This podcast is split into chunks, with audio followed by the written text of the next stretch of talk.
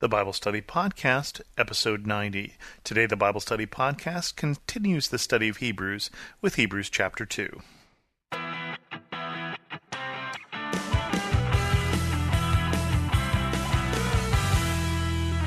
Welcome to the Bible Study Podcast. I'm your host, Chris Christensen.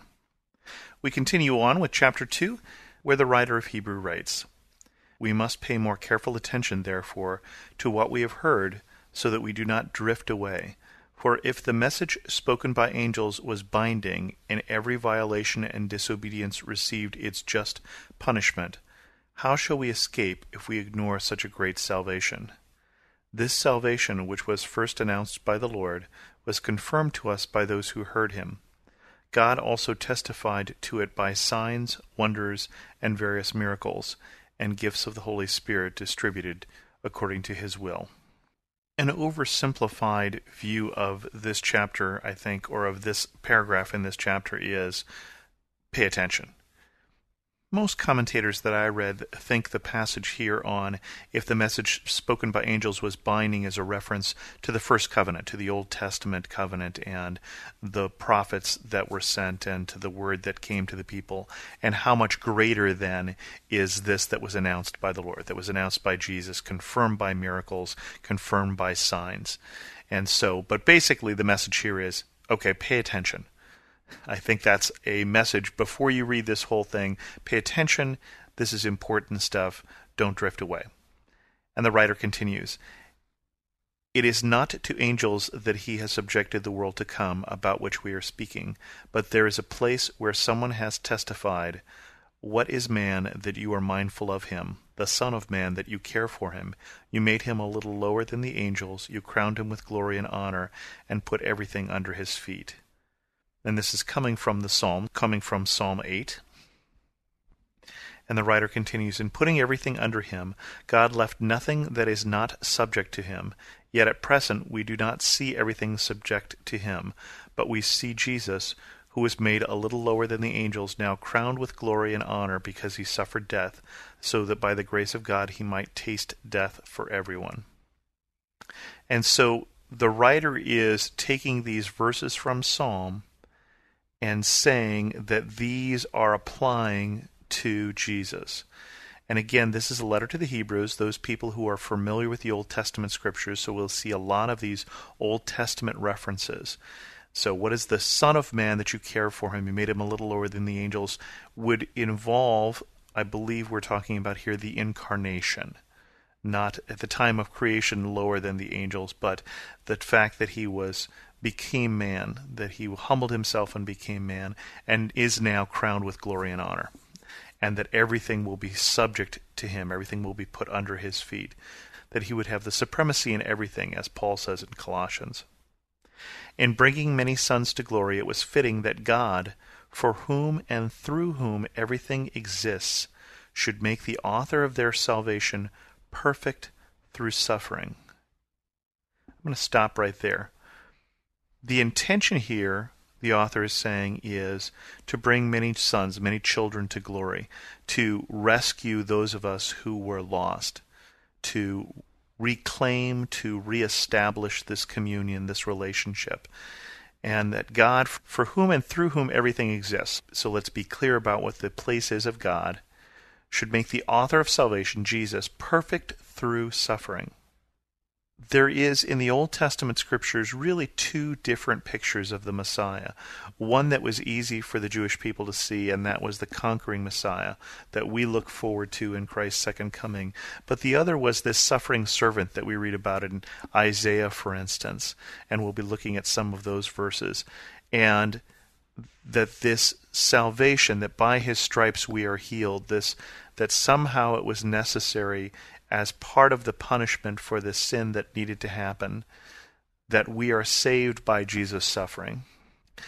And then continues both the one who makes men holy and those who are made holy are the same family. Okay? Jesus is not ashamed to call them brothers. So we have been adopted, it is saying, because the sin that we had has been taken care of by the act of Jesus, by Jesus' suffering and death we could be adopted into God's family. And that's what we celebrate, for instance, in the sacrament of baptism. And for those of you who are in a church that performs baptism, uh, you probably use similar sort of words that deal with how God is adopting us. And it's going to depend, obviously, on the tradition that you're in and such. But that's the understanding of the church is that we are become part of God's family and that we are enabled to do that because of what Jesus has done. He says, I will declare your name to my brothers. In the presence of the congregation I will sing your praises. And again I will put my trust in him. And again he says, Here I am, and the children God has given me. And we're looking at verses here out of Isaiah. Do you think about yourself as someone who was given by God to Jesus? Because that's really what this verse is saying is those of us who are called are a gift from God to Jesus. Here I am and the children God has given me.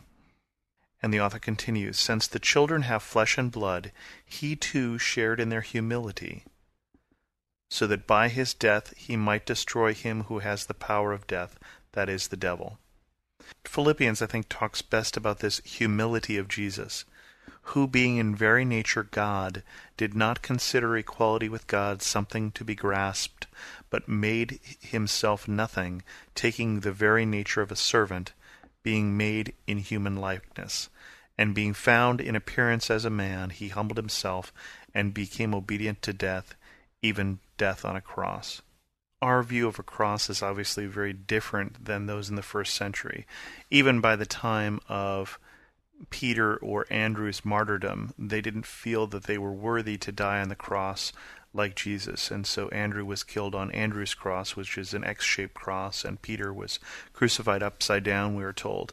But at the time of Jesus' death, that was not something that a Roman citizen, for instance, could even be subject to. You needed to be someone who had no stature to die on a cross. It was painful, it was humiliating, it was the ultimate example of Jesus' humility. And these verses say that part of the target here of this act was the devil. It's actually surprising how few times the Bible talks about the devil. This is not something that the Bible really dwells on, but there is an enemy. There is an enemy to us who is not trying to see that relationship reestablished to God. And so the devil was the target of this act to free us from the power of death that we had handed over in that apple long ago. And then continues, and free those who all their lives were held in slavery by their fear of death. For surely it is not angels he helps, but Abraham's descendants. For this reason he had to be made like his brothers in every way, in order that he might become a merciful and faithful high priest in service to God and that he might make atonement for the sins of the people. Because he himself suffered when he was tempted, he is able to help those who are being tempted. So let's look at that. This says that not only were we subject to death, but we were living our lives in the fear of death. That we were held captivity, we were held in slavery by that fear have you ever heard of somebody who discovers they're going to die and lives their life differently because they know that they only have three months to live? This is that sort of thing. It's how would you live your life if you weren't held in that, if you were freed from that fear of death? And then obviously this is a letter written to the Hebrews. This is a letter written to Abraham's descendants. So it's not the angel he helps, but Abraham's descendants. So he was made like his brothers in every way, that Jesus came as a descendant of Abraham.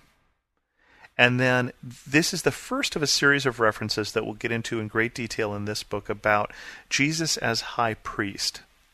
Now remember, the priest is someone who stands in between the people and God as a as a bridge, as someone who is the people's representative to God, as someone who is God's representative to the people. We see that in the Latin where a priest is a pontiff, which is literally bridge.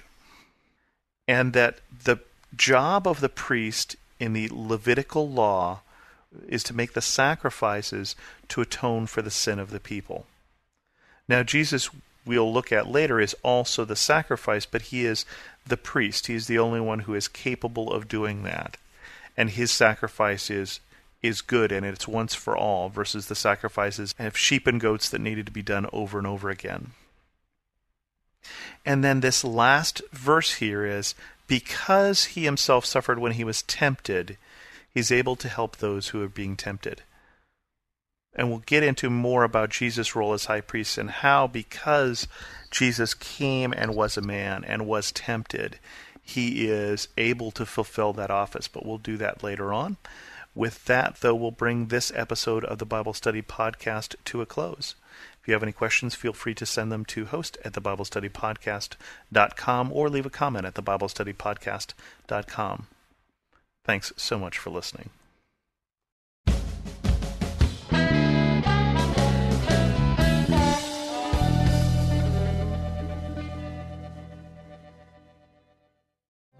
Hey, friend, I'm Brooke McLaughlin, host of the Everyday Prayers Podcast, a ministry of million praying moms. And I'm here to invite you to partner with God for the hearts of your children on the daily. Our goal at Everyday Prayers is to help moms understand and pray God's Word. Join us each weekday as we share insights from God's Word for today's Christian mom. Tune in to the Everyday Prayers Podcast in your favorite app or by visiting lifeaudio.com.